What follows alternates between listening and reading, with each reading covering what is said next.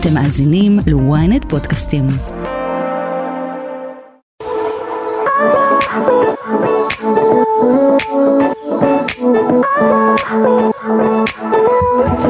שלום, ברוכים הבאים לברזייה, אני בר זגה ואיתי נמצא באולפן בן זיני. בן, מה קורה? בוקר טוב, מה נשמע? הכל מצוין, איך אצלך? אני בסדר גמור. איך עוברים עליך הימים האלה? אה, ימים טובים. אה, אווירה של קיץ, חם בחוץ, מזג האוויר טוב, אה, עשייה, משפחה. אני חושב שלנצח אני אסתכל עליך כעל ילד ואז אה, אני אומר לעצמי טוב בטח כזה לפני 3-4 שנים הוא רק היה לו חופש גדול אז זה לא נכון, זה לא מדויק. כי אנשים באמת תופסים אותי כילד כי התפרסמתי יחסית, באמת יחסית בגיל צעיר, אבל כבר עברתי כברת דרך ואני כבר נכון. נושק, לשל... לא 30 אבל נושק, 27 מתקרב לשם, 27 מתקרב לשם בצעד ענק, 27, מתי היה לך 27 לפני אה, חודשיים. אה סבבה אז אנחנו עוד בטוב כאילו אני בהתחלה. של 27, אתה אני עוד מבין כאילו מי נגד מי בגיל. אמ, קודם כל נדבר על כמה דברים שקרו השבוע. אחד אמ, אלין כהן השיקה מותג איפור חדש ראית? ראיתי, היית הייתי, איך היה? אה, היה מהמם. אני מאוד מאוד אוהב את אלין, גם גדלנו ביחד באותה עיר, אני חדרתי במקור. אה. אה, אז אני מכיר אותה ואת המשפחה מקרוב ו... והלכתי לפרגן לה הייתי שם בשבילה. ואני חושב שהיא עושה עבודה מדהימה הבריק הזה שהיא לקחה לנפש שלה מבחינתי זה היה השראה אני חושב ש... שזה נכון מה שהיא עשתה. אמ, מי שלא הוזמנה הייתה אנג'ל ברנס שהיה לה כמובן מה. להגיד. אני אגיד לך אני לא כזה אהבתי שהיא הייתה צריכה לכתוב את זה בסטורי כאילו יכולת לכתוב את זה בוואטסאפ נגיד זה יכול להיות יותר סבבה. אה, אז אנג'ל ברנס כתבה בחרת לא להזמין אותי למרות שהייתי שם בשבילך כשבחרת לא, לא לענות להודעות. אה, עשית אתמול השקה נוצצת שאני מוכנה להתערב שאת חצי מהאנשים שהיו שם את לא מכירה מתביישת להגיד שאנשים. אה, מתביישת להגיד שאנשים שהיו אצלי בבית היום לא מסתכלים לכיוון שלי. אני מקבלת את זה אנשים פשוט צבועים ושקרנים אלה החיים. אוקיי, לא נעים. תשמע אני לא שופט אף אחד. בטח לא כשהם בכעס שלהם.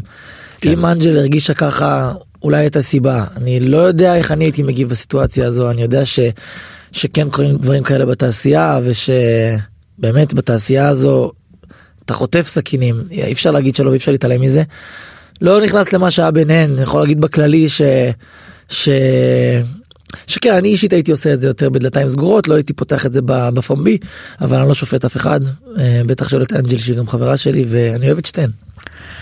אה, זה קטע כי זה גם כאילו קבוצה כזאת של חבר'ה שכולכם כזה פחות או יותר באותם גילאים באותו אה, באותו תחום. אז כולם כזה מכירים את כולם ואז אתה אומר לעצמך טוב בטח כולם כזה חברים והכל בסבבה אבל תכלס זה לא באמת ככה. אני אדבר על עצמי אני יש לי חברים בתעשייה אבל אני כן מבדיל את עצמי מאוד מהקליקה הזו שנקראת כאילו אלה ש... זה- זה מין פגישות כאלה בשביל אינטרס פגישות אינטרס ואני לא רוצה להיות חלק מהדבר הזה אני רוצה לבחור את החברים שלי מהתעשייה לפי האופי שלהם ואיך שאני מתחבר אליהם ברמה האישית ולאו דווקא מה אני צריך מהם או מה הם צריכים ממני. מה זה אומר פגישות אינטרס? אני לא יודע יש יש חברויות שהן חברויות כאילו של תן וקח. שכאילו אני צריך ממך עכשיו את הפרגון ב- למותג שלי ואתה צריך ממני שבוע הבא אני אבוא להצטלם אצלך ביוטיוב או, ב, או בתוכן שאתה מייצר. אני לא יודע זה כמו חברויות אינטרס. עכשיו יש לי גם כאלה כן? ואני אה, גם דואג לשמר אותן כי לפעמים מה זה לפעמים? אתה צריך להיות חלק מהדבר הזה אבל אני באמת משתדל לחיים האישיים שלי לא להכניס בן אדם שנכנס מתוך אינטרס. הבנת? כן. הקשרים שאני שאני אה, לוקח לעצמי הקרובים זה קשרים שהם מתחילים נגיד אדם עליוף שהוא חבר טוב שלי אוקיי ועדי הימלבלוי שהכרתי אותה מהתעשייה בתוך התיאטרון עשינו תפקיד ביחד. עדי היום חברה טובה שלי בלב אני אוהב אותה בלב רסמי אם עכשיו תתקשר אליי באמצע הלילה אה, אה, עשיתי פאנצ'ר אני קם עוזב הכל הולך לעזור לה. לא יכול להגיד את זה על הרבה אנשים מהתעשייה אתה מבין כן. אה, אז אתה יודע אני בוחר לעצמי את החברויות מהתעשייה שהן שהחברות האלה הם, הם קודם כל של בן לא של בן המפורסם. כן. אה, אני מבין מה אתה אומר, אני חושב ש, שבתעשייה בכל התפקידים כמעט יש את היחסים האלה של תן וקח, זה חשוב מאוד. אה, אני אתמול אה, דיברתי עם איזה אה, שחקנית שהיה בינינו איזשהו עבר חתול שחור והסברתי לה איך זה עובד כי היא לא באמת היא לא באמת הכירה את זה השחקנים זה קצת כאילו זה עולם קצת שונה אבל אה, אבל בסוף הם עדיין בתוך זה. והסברתי לה שאם אתה מסקר בן אדם ואתה באמת גם באינסטגרם ובאתר כותב עליו ועל הפרימיירות ועל פרסים שהוא קיבל או הדברים שהוא עשה. ואחרי זה שמגיע הרגע שאני אומר נגיד הוא עבר פרידה ואתה צריך לקבל ממנו תגובה והוא לא רוצה לענות לך או שהוא לא עונה לך או שהוא עונה לא יפה אז אתה יודע באיזשהו מקום אני אומר אני נותן נותן נותן נותן לבן אדם שמגיע הרגע שלו לתת אני לא מקבל. אבל זה דוגמה מצוינת לח, לחברות שהיא אינטרס. נכון, כי אתה נכון, נותן נכון. בתמורה, אתה, אתה רוצה לקבל את התמורה שלך. נכון. על, על המתן שלך. אין פה נתינה שהיא אה, חסרת אינטרס. זה כי, נתינה כי, זה, בשביל כי זה, לקבל. זה, זה עבודה אני עובד אני, לא חבר שלה. אני חושב שחשוב לדבר על זה, אוקיי? ובאמת לפתוח את זה עם הבן אדם ולה, ו, ו, זה, אם תסתיר את זה מתישהו אתה תיפגע כשלא תקבל את מה שאתה רוצה לקבל אתה מבין מה אני אומר? כן. אני אתן לך דוגמה מהחיים האישיים שלי, אוקיי? לחברות כזו ולחברות כזו. אה, יש לי גם אה, חבר מהתעשייה שהוא קולגה, שאני יודע שאני משתף אותו נגיד ביוטיוב שלי, זה כי אני, יודע, כי אני רוצה גם להשתתף ביוטיוב שלו, אוקיי? זה חברות אחת. ו... ס- כאילו רוב השיח בינינו הוא סביב הדבר הזה סביב יוטיוב סביב צפיות סביב לייקים סביב קידום של אחד לשני וכו'. מצד שני ואני גם יכול לציין שיש לי חבר אה, מהתעשייה שהכרתי אותו דרך החיים האישיים שלי דרך הפאדל שאני משחק. לאחרונה התחלתי לשחק פאדל שזה כמו טניס זה כזה ספורט אה, חדשני יחסית בעולם. שמה, מה, מה זה מה זה המשחק? כמו זה מגרש יותר קטן מטניס עם מחבט יותר קטן מטניס וכדור טיפה יותר רך שמוקף בקירות זכוכית שכל אה, אוקיי, מותר כן, זה כזה אוקיי. שילוב בין סקווש לטניס. ואני הכרתי שמה מישהו שהוא כאילו מהתעשייה הוא ספורטאי אבל הוא מהתעשייה עמרי זה? כספי אה. והכרנו שם במשחק. ואני יכול להגיד לך שהיום נהיינו חברים טובים חברים באמת. אה, ובגלל שהחברות התחילה דרך משהו שלא קשור לתעשייה אז אני לא רואה אינטרס מלבד ללכת ולעשות ספורט כיף ביחד אתה כן. מבין מהמם. ולשבת לאכול ולדבר ולצחוק אז כאילו זה חברות ש... שאני קורא לה חברות שהיא אמיתית ויש חברות שכמו שסיפרתי לך מקודם על אותו בחור שהוא מהיוטיוב שזה יותר אינטרס. כן כן יש לי יש לי הרבה דוגמאות כאלה אני מבין אותך לגמרי. אה, עוד דבר שקרה השבוע ורציתי להתייחס אברהם טל והחברה שלו נפרדו הם היו יחד ארבעה חודשים היה ביניהם פער שדובר רבות אה, 22 שנה אתה יודע אנשים תמיד יש להם את האישו הזה עם הפער. שאגב אני חושב שפחות התייחסו לזה פה כמו שהיו מתייחסים לזה במקרה של זמר נגיד אחר נגיד סתם זורק אייל גולן ששופטים אותו ביותר חומרה. זה העולם יש אנשים שנתפסים עליהם ואייל גולן הוא מאלה. יש את הסיבות הברורות שדברים שקרו ובגללם גם נתפסים אני יכול להבין אבל אה, לא משנה בכל מקרה אברהם טל והחברה נפרדו. אה, אתה מכיר את העניין של אה, פרידות מתוקשרות מקרוב? איך כאילו איך החוויה הזאת שפתאום אתה יש עליך כותרות של נפרדת עכשיו הייתה לך לאחרונה כזאת? תשמע אני כאילו אני די אה, אני שוחה בחומר. אה, ופרידות מתוקשרות זה זה דבר לא קל. כי החיים שלך והנפש שלך הם אה, מעניינים אותך. הם לא מעניינים אף אחד אחר שמתעסק בזה. כן. וברגע ש... שאתה דמות ציבורית ואתה חווה פרידה וכולם מדברים על זה ונכנסים לך לקישקע ולמה וכמה ואיך אה, ופער גילאים ואתה יודע אתה ב- סתם אם נדבר על המערכת יחסים האחרונה שהייתה לי יצאתי עם אה, ילדה בת אה, נושקת ל-20 ואני כבר הייתי בן 27 וכאילו. הסיבה של הפרידה הייתה בגלל שאני באמת רוצה למצוא אישה לחיים ולהקים משפחה אני באמת מרגיש שאני כבר במקום הזה ואני בשל והיא כאילו אתה יודע תכף תסיים צבא ואז אה, תצא לחיים שלה ולה יש זמן לבזבז ולי אין. את זה אני יודע והיא יודעת אבל ברגע שהשיח הציבורי נהיה סביב הדבר הזה אז זה משפיע גם על ההחלטות שלי וזה מכניס לסטרס ומכניס ללחץ ואתה מתחיל אולי לקבל החלטות לא נכונות. אתה מבין? אז אני חושב שספציפית אם מדברים על אייל גולן באמת נתפסים עליו כאילו נתפסים עליו ומסתכלים עליו באלף עיניים ואברהם טל הוא, הוא די יצא מזה בשן ועין כאילו הוא בסדר דיברו קצת כן. ואני כבר כאילו די שכחתי מזה אתה מבין כן. זה היה נראה לגיטימי לאנשים אז יש גם עניין של איך הקהילה תופסת אותך ואת הדמות שאתה בנית לעצמך. ועזוב אני לא איזה טלית אני לא איזה מישהו שהתדמית שלו עכשיו 10 מ-10 אבל אני משתדל להיות אה, כל הזמן בעשייה וכל הזמן אה, להראות צדדים אחרים שבי שהם לאו דווקא פרדות וזו מערכת יחסים ו, וצהוב אני רוצה יותר להראות מה, ממה ש, שיש לי לתת כי אני בן אדם שגדל ב, בבית עם ערכים אני עשיתי צבא כמו שצריך אני אני מתעסק בספורט יש לי המון תחום עניין שאני עוד רוצה להראות לעולם כדי לשנות את התפיסה לגביי. אה, ואני חושב ש, שגם אייל לצורך העניין הוא, הוא דרך המוזיקה הוא עושה את זה זה הדרך שלו ל, הרי אתה- שהוא שר אתה כאילו שוכח מהכל. אתה חושב ששופטים אותך בחומרה באופן כללי חלק, כבנזיני? חלק מהתעשייה וחלק מה, מה, מהקהל תופס אותי בצורה באור אחר ממה שאני הייתי רוצה. אבל אני חושב שזה היתרון והחיסרון שלי. אתה יודע בסוף אה, יש משפט כזה שאומרים אין פרסום רע אוקיי? עכשיו פעם לא האמנתי בזה.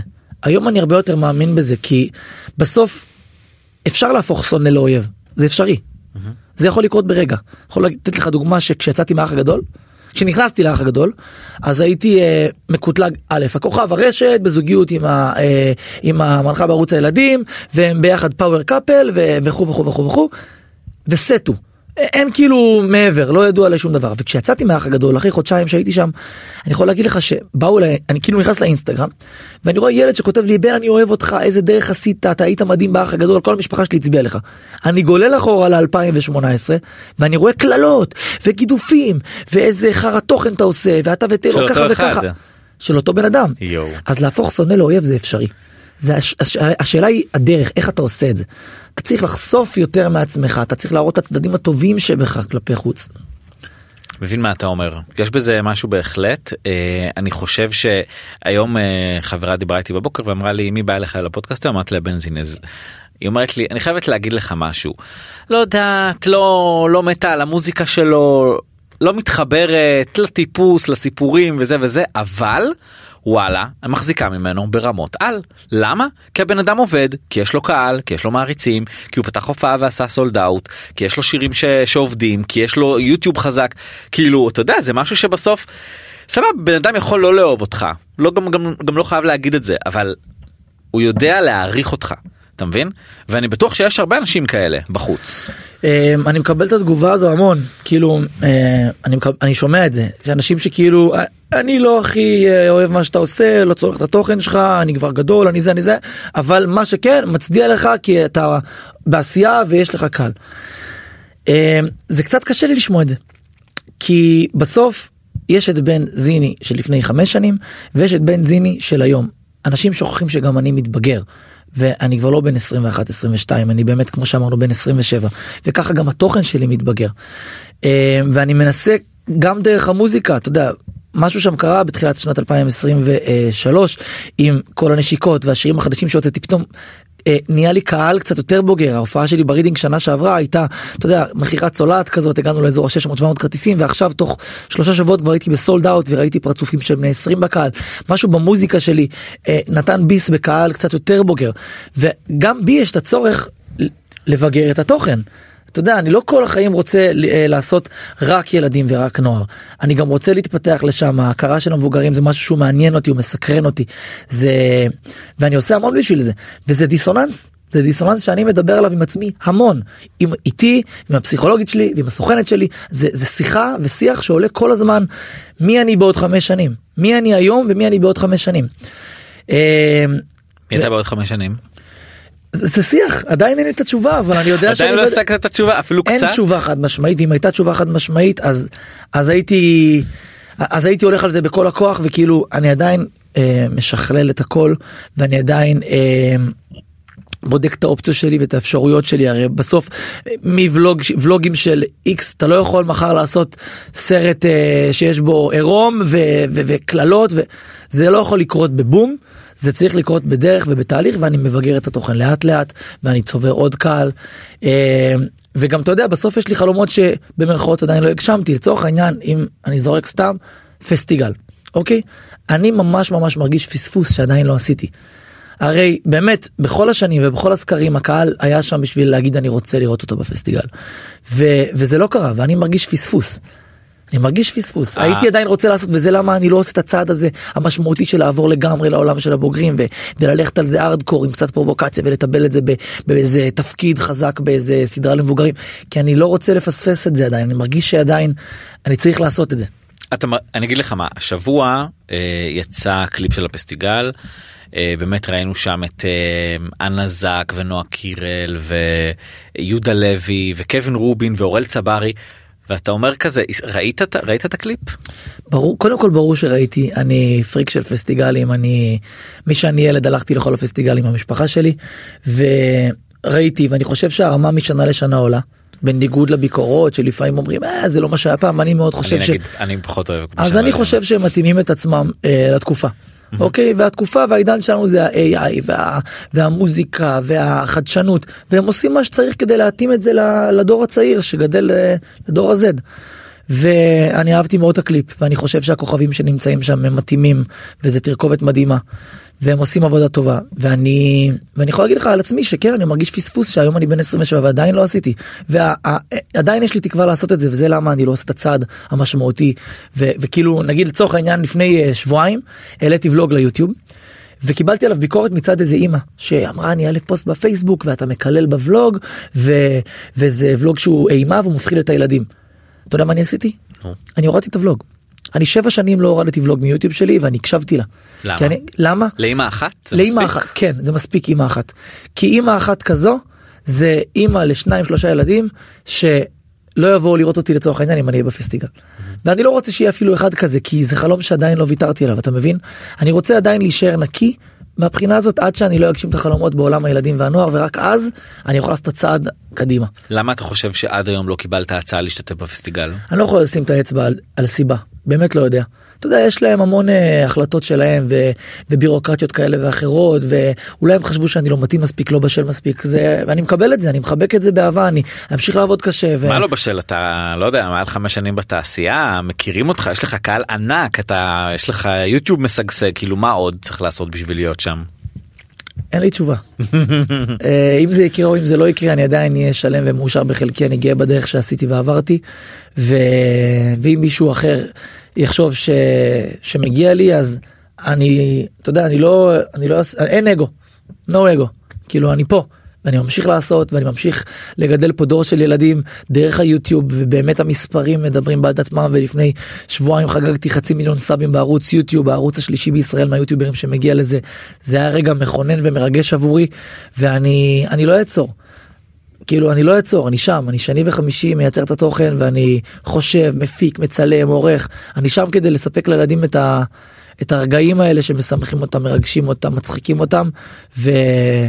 ובסוף הם גודלים על זה אתה יודע, אני מקבל אה, תגובות מאנשים בני 18 אנשים כבר לא ילדים של וואלה צפיתי בך בגיל 12 עשית לי את הילדות וזה כיף. גם לפי מה שהבנתי אמ, סך העוקבים שלך בכל הפלטפורמות יחד זה מקום ראשון בארץ או או משהו כזה. בהצטיינות כן זה כאילו זה מספרים אז אני לא יכול עכשיו להגיד לך לא זה, זה כן זה, אם אתה לוקח את הפלטפורמות של שהן המובילות היום שזה יוטיוב אה, טיק טוק ואינסטגרם הסך העוקבים הישראלים שלי הוא הגבוה ביותר. ואנשים אולי לא יודעים את זה אבל זה עבודה קשה כדי להשיג את זה זה לא ביום זה לא מזל. זה עבודה זה זה כל יום להעלות את המספר מאות ולהגדיל את הקהילה ואני לוקח המון השראה מחו"ל איך עושים את זה וזה לאו דווקא בעזרת תוכן זה הרבה brand והרבה מיתוג והרבה לדבר עם הקהל ולעשות מפגשי מעריצים ולעשות אה, אה, מוזיקה טובה וולוגים טובים ולשלב בין העולמות. זה עבודה לצבור קהילה זה עבודה. כאילו אני אנשים בטח רואים את זה מהצד את העבודה שלך ואת היוטיוב והטיק טוק אומרים. טוב נו מה זה כבר לקחת עכשיו טלפון ולצלם רגע סרטון ולעלות כאילו בוא כולם עושים את זה היום. נכון אבל אתה יודע איפה כולם עושים את זה הרוב סליחה אני לא אכליל כולם עושים את זה לאורך. לטיק טוק. כן. איזה קל זה לצלם לאורך. אתה מצלם אוקיי. לאורך עורך בטלפון באיזה אפליקציה שם קצת כתוביות ומעלה. שאגב גם זה צריך לפצח את התוכן ולהיות מאוד עכשווי ורלוונטי. אבל כשאתה מצלם לרוחב ביוטיוב אנשים לא מבינים שיוטיוב היא הזירה הכי קשה ליוצרי תוכן וזה למה אין הרבה כאלה. הרבה שהתחילו יוטיוב לפני חמש שנים כבר לא נמצאים ביוטיוב והלכו למחוזות של טיק טוק ואינסטגרם ורילס. מי שנשאר ביוטיוב היום שזה אני קווין רובין עידן תלם ועוד כמה זה החזקים ביותר. אלה שמייצרים תוכן לרוחב אלה שמייצרים תוכן של רבע שעה ומעלה זה אנשי תוכן שיכולים לעבוד גם בטלוויזיה בעתיד בלי בעיה. אנחנו לא סתם מצלמים אנחנו עושים ישיבת תוכן אנחנו מלהקים אנחנו סוגרים לוקיישן אנחנו עורכים את זה במשך יומיים ולא במשך ש- שתי דקות או רבע שעה. ואנחנו מעלים את זה ועושים לזה קידום שלא מבייש פרק בסדרת טלוויזיה. אתה ערוץ טלוויזיה. לכל דבר. ממש ככה. כמה צפיות יש נגיד סתם לפרק ממוצע עזוב את הכי גבוה הממוצע שלי הוא ב...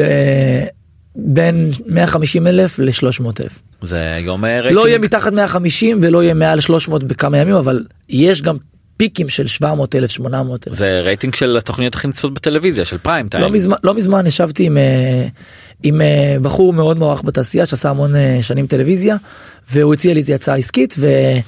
והוא הסתכל על הנתונים והוא אמר לי תקשיב אתה לא צריך אף אחד. בוא. בוא, בוא נעשה הפקת מקור נעלה אותה ביוטיוב שלך. ואני תמיד אמרתי את זה. זה? אה? הלכת על זה? אנחנו, זה מתבשל זה מתבשל ואני, ואני אני תמיד אמרתי את זה זה הקטע שמשהו בלב שלי ובבטן שלי לפני חמש שנים שש שנים שהתחלתי יוטיוב אמר לי שיבוא יום ויהיה כפתור בשלט יוטיוב. לפני שהיה והיום בכל שלט כאילו חכם של סמארט TV יש כפתור יוטיוב. מה זה שונה מ-12 13 או יש כפתור יוטיוב. ואני חד משמעית לא אני אנצל את ההזדמנות שהגעתי למספר כזה של מנויים שיכולים לצרוך תוכן ואני אעשה הפקת מקור פעם אחת טלוויזיונית טובה ליוטיוב זה יקרה. לפי מה שאני שומע מבין השורות עדיין כאילו יש לך איזושהי שאיפה כזה לעשות טלוויזיה וזה אבל אני אומר באמת יש לך את הכוח הזה ביוטיוב למה אתה צריך טלוויזיה מה יש שם ש...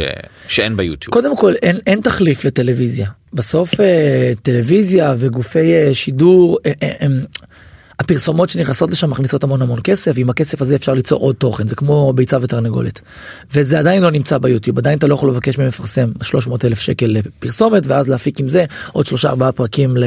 אתה יודע עם צלמים ועורכים ותאורה והפקה. אז uh, זה עדיין לא שם מבחינה כלכלית. אני חושב שאם uh, המפרסמים יבינו שיש ביוטיוב חשיפה לא פחות גדולה מהטלוויזיה והכסף גם יזלוג קצת לשם נוכל לעשות הפקות מקור ו- וכן ואז במקרה כזה בסוף אני התוכן הוא המלך. אם התוכן הוא טוב זה לא משנה לאיפה הוא עולה. אתה יודע אתה עכשיו שעולה סדרה טובה בכאן 11 לכאן 11 אין איזה ערוץ אתה צופה בו בשעה 8 אתה מחפש את זה במחשב אה, עלומים כאן 11 לצפייה ישירה נכנס לאתר שלהם רואה את הפרסומת של שקופצת לך מעביר טיפה קדימה ורואה את הפרק נכון כי התוכן הוא המלך אתה מחפש אותו בנרות. תוכן טוב ינצח לא משנה איפה זה עולה. יש אה, איזשהו פלח אוכלוסייה שאתה עדיין מנסה להגיע אליו ולא הצלחת? אני חושב שמבחינת הכרה אה, הגעתי לכל מי שאני רוצה שידע מי אני.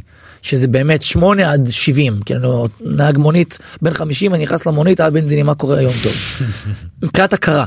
לא חושב שאותו נהג מונית אי פעם צרך תוכן שלי בין אם זה יוטיוב ובין אם זה אח גדול או משהו שעשיתי בעבר. הייתי רוצה יותר לספק את התוכן לבוגרים אני מדבר 30 פלוס שהם אתה יודע איזה כיף זה יהיה אם אני בן זיני כוכב הרשת שהתחיל איפשהו שם בתור כוכב ילדים יביא פתאום סדרת דרמה או איזה סרט דרמה בהפקתו ובכיכובו שגם אנשים יאהבו את התוכן שבו. שלא יבואו ויגידו אה בסדר עוד אחד. לא זה יהיה טוב. כשאני אעשה את זה זה עשוי טוב אני לא יודע באיזה דמות זה יבוא אם אני אבוא לבוגרים בדמות של סרט בדמות של סדרה זה יכול להיות שיר וקליפ טוב זה יכול להיות איזה סדרת ולוגים שהיא פתאום בוגרת יותר עם תוכן אחר. אבל כשזה יגיע זה יהיה עשוי טוב ואני מקווה שזה ייגע בקהל הבוגר. אתה חושב שלטלוויזיה יש עתיד? כן למה לא תמיד אומרים הטלוויזיה מתה הטלוויזיה מתה הרייטינג הרי נחתך. אח ו- גדול מת. הישרדות מת. זה לא מת אבל אתה יודע זה תוכניות שפעם היו מביאות עם 30 כוכבים עכשיו מת. זה פעם היה מביא 30 אחוז רייטינג התוכניות האלה והיום אתה מסתפק ב-15 12 אתה אומר וואלה 12 שיחקנו אותה 15 וואו 17 אני לא מספיק. מבין באחוזי רייטינג אני יודע שגם מעל 10 אחוז זה מאות אלפים כן. עדיין מאות אלפים זה עיניים אחי. זה עדיין עיניים שרואות ועוקבות ומפרק לפרק רואות את ליבי רן משתפר בריקוד שלו ואתה יודע זה זה עדיין צופים מת זה שלושה אחוז לא יודע שני אחוז אני לא מספיק מבין בזה אבל מת זה כאילו אתה יודע בסוף יש אה, כמו בכל דבר בחיים יש ביקוש והיצע. כשיהיה שלא יהיה ביקוש בכלל אז לא תהיה היצע אז אנשים כבר יפסיקו לייצר לטלוויזיה אבל כל עוד יש ביקוש הנה אתה רואה הפקות מקור מדהימות של כאן 11 של קשת של רשת זה עדיין לא- הלב פועם. לכל המאזינים שלנו אהבתם צחקתם נהניתם עקבו אחרינו בכל רשתות הפודקאסטים פעמון בספוטיפיי פולו באפל ובכל שבוע תהיו הראשונים לשמוע את הפרק שלנו. דיברת קודם על uh, מעבר של מעולם של ילדים למבוגרים. איך עושים את הסוויץ' הזה? כי זה כי אנשים מזהים אותך כבן זיני כוכב ילדים כמו שאמרת אני לא יכול מחר לעשות סצנת עירום בסדרה. אם הייתה לי תשובה לשאלה הזו אני מזמן כבר הייתי על, על הדרך הזו. אני כרגע בשלב שאני מקבל השראות מהעולם כוכבי אה, נוער וילדים שעשו את הטרנספרינג הזה. יכול לתת לך שתי דוגמאות עיקריות שאני כרגע מתעסק ב, בביוגרפיה שלהם. שאחת מהן זאת מיילי סיירוס שעשתה את זה בדמות של שיר וקליפ אתה זוכר אז על הכדור כן, הזה בטח. שהיא ניפצה שם את הזה והייתה. חצי ערומה Wrecking Ball. שהיא עשתה את זה בככה. ויש לי עוד דוגמה אני לא יודע אם תכיר אבל ג'ייק פול הוא אחד מהאחים אה, מאחים יוטיוברים בארצות הברית אוקיי. שהיה כוכב דיסני. והיה מאוד lovable בעיני הילדים והנוער ועשה דרך מדהימה דרך היוטיוב להפוך להיות בוקסר הוא נהיה כאילו מתאגרף. ואתה יודע אגרוף זה כאילו הכי מאצ'וי והכי גברי והכי לא ילדים שיש כי זה מכות. אבל הוא עשה את זה בצורה מאוד מתונה. הוא לקח איזה שנתיים שבהם הוא מתאמן ומתעד את האימונים והתוכן לאט לאט השתנה כמו פלסטלינה והוא הרגיל את הקהל גם הצעיר לצרוך תוכן של בוגרים. בצורה מאוד מאוד מאוד חכמה ומאוד אינטליגנטית. אני עדיין לא יודע באיזה צורה אני רוצה לעשות את זה אתה יודע אני או בבום או בלאט לאט אני עדיין לא יודע. איך אתה מפתח את עצמך זאת אומרת אתה לוקח אולי שיעורי משחק שיעורי פיתוח קול דברים כאלה. אה, במידת הצורך אם עכשיו יהיה לי איזה תפקיד שאני אקבל ואני עושה אודישנים אז אני אקח שיעורי משחק עד לאותו יום ואני אשקיע בזה את החיים שלי. אם אה, אם זה אומר במוזיקה אז כן אני עובד עם אה, מורה לפיתוח קול ואני עובד עם ים רפאלי צמוד על הגשה ואתה יודע בסוף אני יודע שאני עכשיו לא הזמר הכי גדול ולא קיבלתי איזה גרון אייל גולן כמו שדיברנו.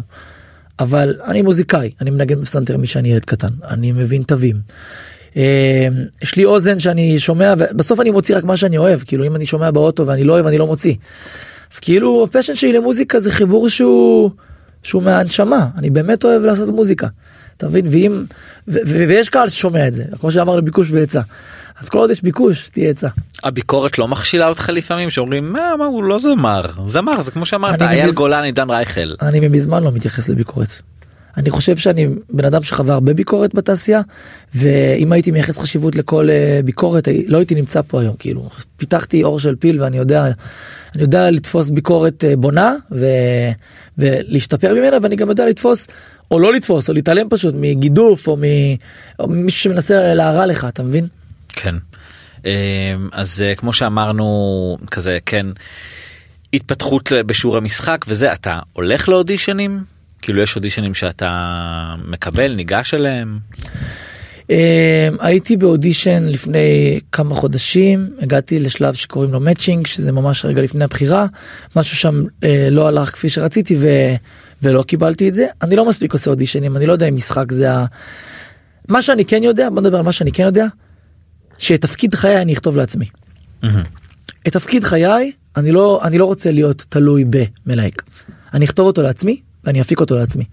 אני יכול להגיד לך שאני כל חודש כבר במשך שלוש שנים שם 5,000 שקל בצד. אוקיי ומה למה? מתישהו. מתישהו הכסף הזה ישמש אותי לדבר הגדול הזה שאני מתכנן אליו. 5,000 כפול 36 חודשים אני אעזור לך. זה זה 180 190 אלף זה יוצא אה, 60 אלף שקל בשנה.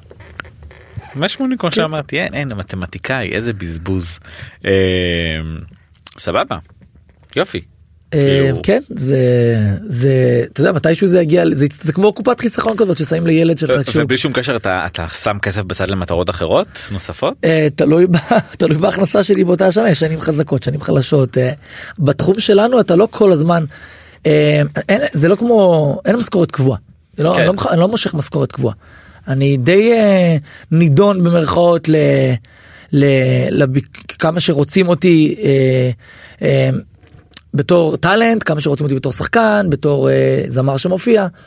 טפו טפו לא, היית, לא הייתה לי איזה שנה שכאילו הפסדתי בכסף תמיד אני רווחי וגם בשנתיים האחרונות אני פיתחתי לעצמי איזשהו עוגן שזה החברה שלי שידעת על זה בכלל? בטח אה, שמעת על זה? של ההפקות של ההפקות ושל הניהול social media. כן כן יש לי חברה שנקראת ביזי פרודקשן והחברת בת שלה זה מגנט עם השותף שלי רון טרויאן שהוא גם נהיה החבר הכי טוב שלי ואנחנו ביחד. כן אז אנחנו ביחד מנהלים אה, אנחנו עושים ניהול social לבתי עסק. אנחנו מנהלים להם את הטיק טוק את האינסטגרם את הפקות המקור שלהם ויש כאילו עובדים שעושים את זה אני מניח זה אני ורון כאילו ממנכלים ויש לנו שישה עובדים. שני צלמים שני עורכים ושתי מנהלות social. מושלם כן אנחנו צוות כזה של שמונה יש לנו כמעט עשרה לקוחות. ואתה יודע זה העוגן שלי כאילו אם מחר אני מחליט שאני מפסיק להיות יוטיובר ואני עושה stop על הכל אני לגמרי יכול להתפרנס בכבוד ממה ש...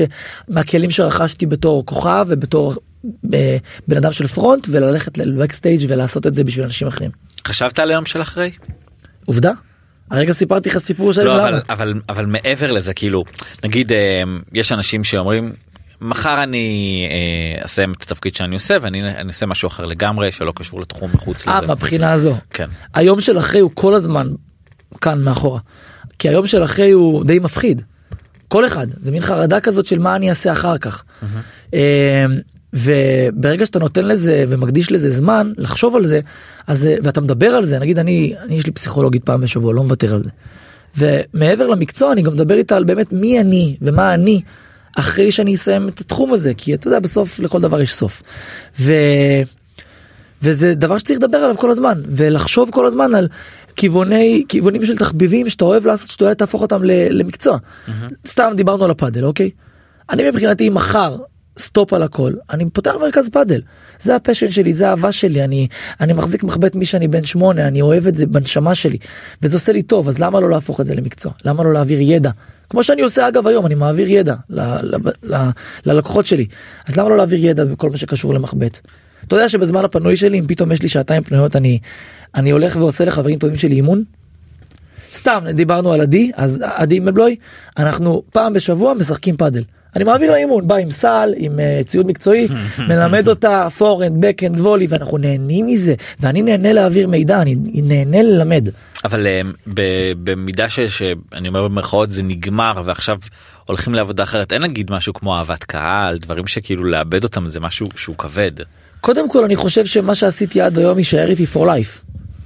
אתה יודע סתם בוא ניקח מישהו מהעבר שהוא כזה גיל ססובר. אוקיי. הוא עדיין גיל ססובר for life אתה מבין? כן. עודד מנשה. כן. כאילו זה אנשים שהם for life השם שלהם ילך לפניהם גם אם יפתחו עכשיו לא יודע איזה עסק אתה מבין אז אני אקח את אהבת הקהל ואת השם שצברתי ותמיד אני אנתב אותו למקום שאני רוצה לנתב אתה מבין זה לא נעלם זה לא שביום אחד זהו אין יותר בנזיני כן דוגמה טובה גיל ססובר ועודד מנשה. באיזה גיל קנית את הדירה שלך אם אפשר לשאול? בגיל יום הולדת 25 זה גיל מאוד מוקדם לקנות דירה היום בישראל. כן מה אני גאה בזה בטירוף. זה מטורף. אני גאה בזה בטירוף. מה זה קניתי אותה? כמעט ולא לקחתי משכנתה. אני לא חושב שאני אקנה דירת גיל 40 אני קודם כל אני מאחל לך שתקנה ואני חושב שבמדינה שלנו היום באמת במצב שהריביות נמצאות בשמיים לא שווה לקנות עכשיו דירה. אני עכשיו רציתי לקנות עוד דירה להשקעה לא קניתי נטו בגלל הריביות תקנה בחו"ל. וגם הריבית שלי מהדירה הראשונה שלקחתי היא מה זה היא עלתה בטירוף. אני משלם היום פי שתיים כמעט. כן כן זה זה זה מטורף זה, זה 10%. כן זה המדינה שלנו השתגעה משהו שם קורה עם ההלוואות והזה אני אני כאילו היום אני לא ממליץ לאף אחד לקנות דירה אני שמח שעשיתי את זה אז בטיימינג של קצת אחרי הקורונה והיה קצת נמוך אה, ואני גאה בזה זה אחת ההחלטות הכי חכמות שעשיתי בחיים שלי כי כל מה שהרווחתי בשבע שנים שאני עושה מוזיקה ויוטיוב לא עשיתי בעסקת נדל"ן אחת. אתה מבין? כן זה כאילו זה שם. ואתה יכול גם להשקיע בחו"ל אם אתה רוצה להשקיע בחו"ל אגב זה יותר שווה.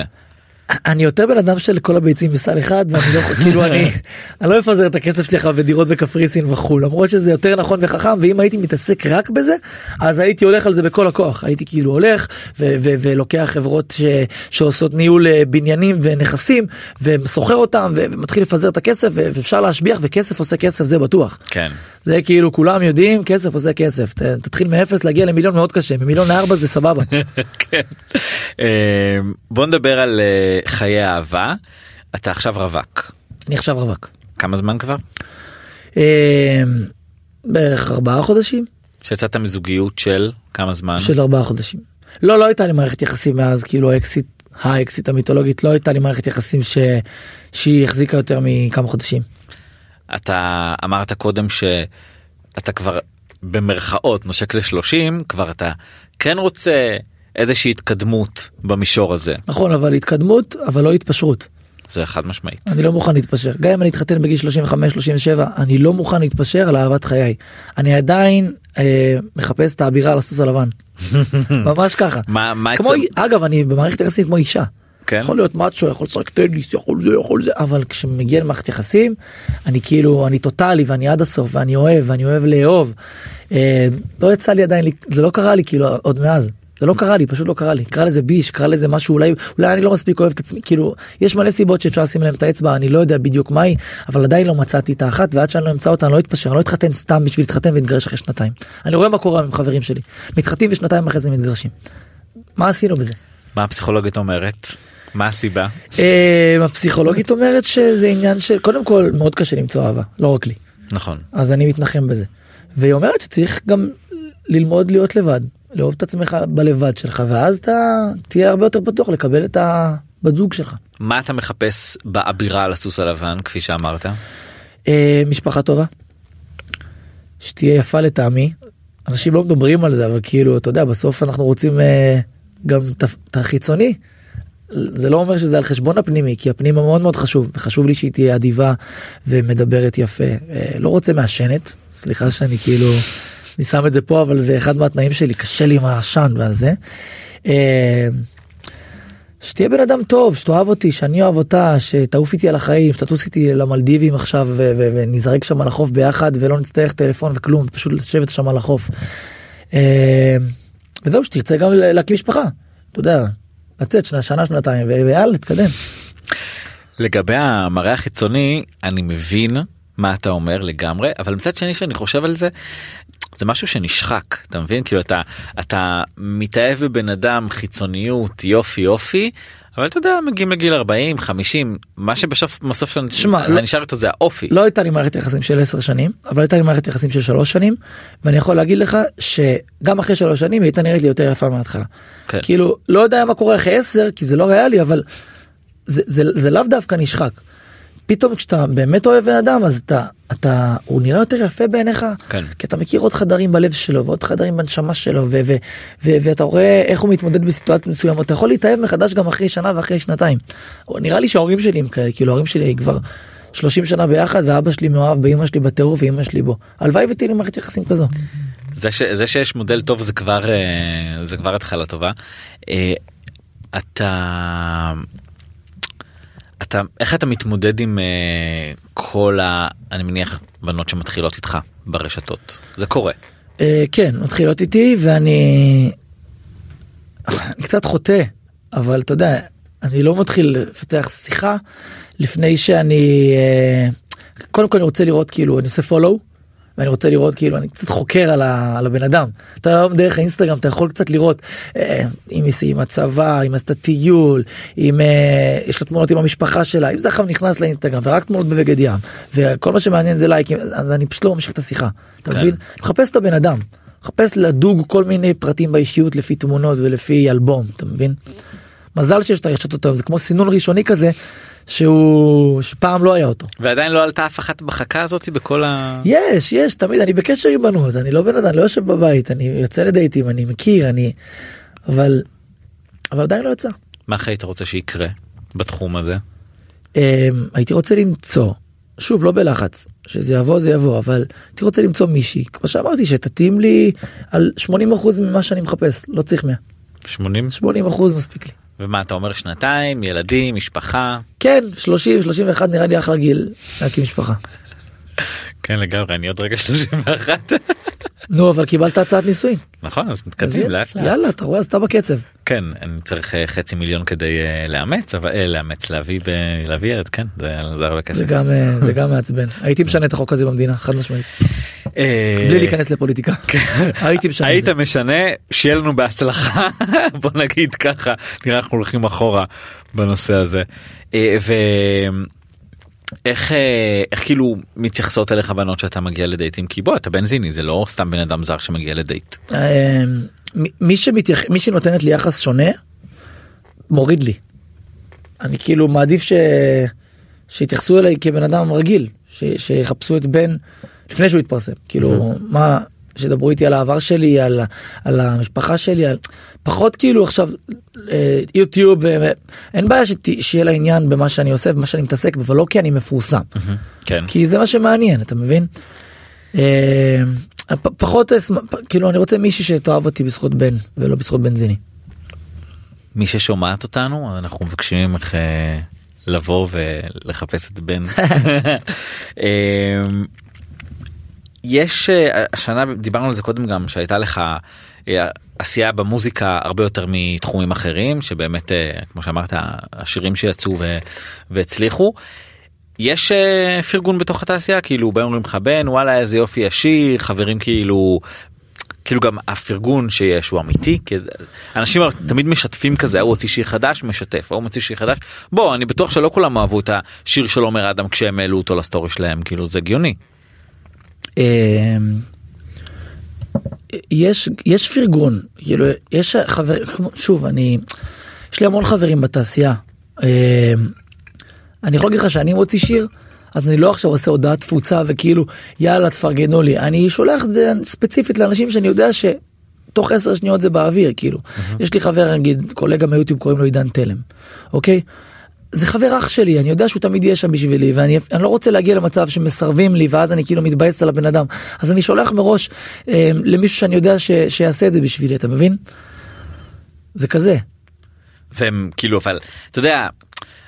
פרגון זה לא רק בלהעלות את הדברים זה גם כאילו לחוות דעה להגיד- לחוות דעה להתייחס אליך ברצינות לעשייה שלך. יש גם וגם יש משני הצדדים. כשהתחלתי כשלקחתי החלטה בשנת 2023 להקדיש אותה כל כולה למוזיקה אז אה, אחרי השיר הראשון כזה הייתה רמת גבה מצד כאילו פתאום בנושא רוק עד היום זה היה זיני מיני מייני מור פתאום בנושא רוק בין מתחבר עם אמר רפאלי בין מתחיל לכתוב שירים היה אפילו כל מיני סרטוני פרודיה ברשת של מה אתה עכשיו משחק אותה בנזיני תחזור לשירים שאתה רגיל לעשות. שוב אני מתפתח אני מתבגר אני רוצה. לפתוח את הקהלים שלי אני רוצה לעשות מוזיקה לקהל יותר בוגר וברור שיהיה הרמת גבה ושתהיה ביקורת מצד אנשי תעשייה או מוזיקאים וקיבלתי את זה. ואני חושב שבסוף ההתמדה מנצחת כי זה עוד אחד ואז הכל בגללך ואז הלאהוב באמת ואז צילמתי קליפ בשדרות רוטשילד ואז פתחתי רידינג ועשיתי sold out. קרו הרבה דברים במהלך השנה הזו שנתנו לי לגיטימציה לשלוח סטורי למוזיקאי ולהגיד לו נגיד לסטטיק להגיד לו אחי פרגן לי בסטורי וואלה הוא העלה לפני איזה שלושה שבועות הוצאת קצת יותר חודש הוצאתי שיר חדש עם אליל מקייס דואט ופרגנו לנו מוזיקאים העלו את זה לסטורי שלהם ו- ואמרו שהשיר טוב בעיניהם ויש עוד שיר חדש בדרך. עוד שיר חדש בדרך ממש בקרוב לקראת סוף החופש הוא יצא. שמה? מה השיר? אה, שיר ממש ממש כיפי לא יודע איך הקהל לתפוס אותו אני שרוף עליו אני שומע אותו כל היום באוטו. אה, עוד פעם עם יום רפאלי כתבנו ביחד והפקנו בהפקה של מון איתי ודור וזה פופ רוק כזה. לא יודע להגדיר את זה זה מגניב יש ממך אחר כך. יש אה, תקוות כזה שזה ייכנס לגלגלצ לפלייליסטים כאילו הגדולים. תמיד אני מכוון הכי גבוה אני מכוון הכי גבוה ברור שאני מכוון גלגלצ ואני מכוון אה, שזה יהיה להיט טיק טוק עכשיו וכולם יטרפו על זה. בסוף אני לא מחליט אני עושה הכי טוב שאני יכול. משהו כבר נכנס? אה, לא נכנס לי פלייליסט אבל השמיעו אותי בגלגלצ כמה פעמים את הקאבר שעשיתי לאיפטי אם הלילה יעבור והשמיעו אותי שם כמה פעמים עדיין לא עברתי פלייליסט. זה מבאס? מצד אחד מבאס מצד שני יש לאן לשאוף. תלוי איך אתה מסתכל על זה. אם תוכל להגיד ממש בכמה משפטים אם אנחנו חוזרים כמה שנים אחורה איך התחלת איך הגעת לזה פתאום כאילו זה משהו שרצית להיות כוכב לפרוץ הכי הכי לא הייתי על מסלול הכי שונה בעולם. התחלתי נלך לגיל 16 הייתי שחקן טניס הייתי מדורג הייתי משחק אליפויות ישראל מחנות אימונים בחול. אה, הייתי הכי ספורטאי שיש. עברתי לתפקיד קרבי בצבא עשיתי שירות משמעותי ביותר יצאתי קצונה זה, זה תפס אותי בפוקס סרטון שצילמו אותי בצבא שאני מטפס על טנק עלה לחיילים מצייצים בפייסבוק התחילו להכיר אותי פתחתי דף משלי נהייתי שעשוע צה"לי כזה כולם הסתכלו עליי כחייל שמטפס על טנקים. השתחררתי עשיתי כמה סרטונים באינסטגרם הכרתי את הבת זוג שלי אה, לשעבר. עשינו מוזיקה ביחד. האח גדול זוג מנצח יוטיוב. זה, זה כאילו זה, זה תפס אותי בפוקס ו- ואז כאילו אהבת הקהל פשוט תדלקה את הדבר הזה כל הזמן. אתה יודע בסוף התאהבתי באהבת הקהל. אז התחלתי לייצר עוד תוכן ועוד תוכן ו- היא גם מפחידה אהבת הקהל. היא אכזרית מפחידה מאוד היא אכזרית מאוד במיוחד במדינה שלנו אתה מלך ומחר אתה כאילו ביי. יש לך מחליף יאללה לך כבר זה משהו ש... שהרגשת שעשו לך כאילו כמעט כל פעם אני כמעט ואז אני מצליח להמציא את עצמי מחדש. אני כבר מרגיש כאילו שמטאטאים אותי ו- ואז אני מביא אני כאילו יושב וחושב מה אני אעשה ואני מצליח להביא את הקהל עוד פעם לקרב אותו אליי הרבה בזכות היוטיוב. היוטיוב זה הפלטפורמה שאני יכול לדבר עם הקהל פעמיים בשבוע ולהביא 300 אלף צפיות ו- ומה שאני אשדר שם זה מה זה ככה אני מקרב את הקהל אליי זה, זה, זה תוכן טוב זה לחשוב זה לפצח אבל זה זה הדלק. זה הלחם והחמאה שלי. למה מטאטאים פתאום יש uh, הרבה הרבה שרוצים לשבת על הכיסא מה זאת אומרת מה, זה כמו אנש- משחק הכיסאות יש כיסא אחד ויש אה, אנשים כמוך כאילו באותה פלטפורמה באותו זה כן כן יש גם בתחום שלי המון מתחרים. אה, אני יכול להגיד לך שיש פה דור שלם של בני 17 18 טיק טוקרים שפתאום fuck בשנייה פרצו וכולם מכירים אותם ו, ואומנם הם כשאני יושב איתם לשיחה לא באמת רואים בי אה, איזה איום כי אתה יודע זה עשור מפריד בינינו ואני עושה יוטיוב הם עושים טיק טוק אבל עדיין הקהל יש גבול כמה תוכן אתה יכול לצרוך ביום אתה יכול לאהוב שלושה ארבעה חבר'ה לצפות בהם ולהמשיך את היום שלך אתה רואה בהם איום? אה, גם לא גם לא. גם לא אני חושב שמקומי אה, שאני כבודי מונח במקומי ו, ויש משמעות ל, לוותק כמו בכל דבר בחיים. אני ותיק ואני עושה את זה המון שנים ואני מקבל את הכבוד על זה ואת הערכה גם מהם וגם מהקהל. איפה אתה חושב שאתה תהיה בעוד עשר שנים? לא יודע יש לך פרצוף של מה זה בלחץ מהשאלה לא הזאת. יודע טוב בן אה, אני מאחל לך שתהיה הכי גבוה שאפשר. אני גם אני מאוד בפשן שלי בעבודה זה לדבר עם אנשים שהם היו כאילו הכי הכי גדולים כאילו פעם וזה וזה ולך תדע אולי בעוד כאילו כמה עשרות שנים אולי אנחנו נעשה עוד כזה וואי בן זוכר איך עשית וואו איך התחלת. נשב פה ונדבר על זה. לא אה, אני מקווה שלא סתם לא מקווה שלא פה אבל כאילו בדירה שלך עם בן. זוגך. והילדים אפשר. והילדים. אה, כזה אתה יודע חצי מיליון חצי מיליון חצי מיליון חצי מיליון כל הילדים בן תודה שהיית פה. תודה תודה לכם שהזמנתם. אה, תודה שהאזנתם לברזייה עד כאן. אני בר זגה נשתמע בשבוע הבא בינתיים מוזמנים לעקוב אחרינו ברשתות הפודקאסטים לחצו על הפעמון בספוטיפיי ופולו באפל להתראות.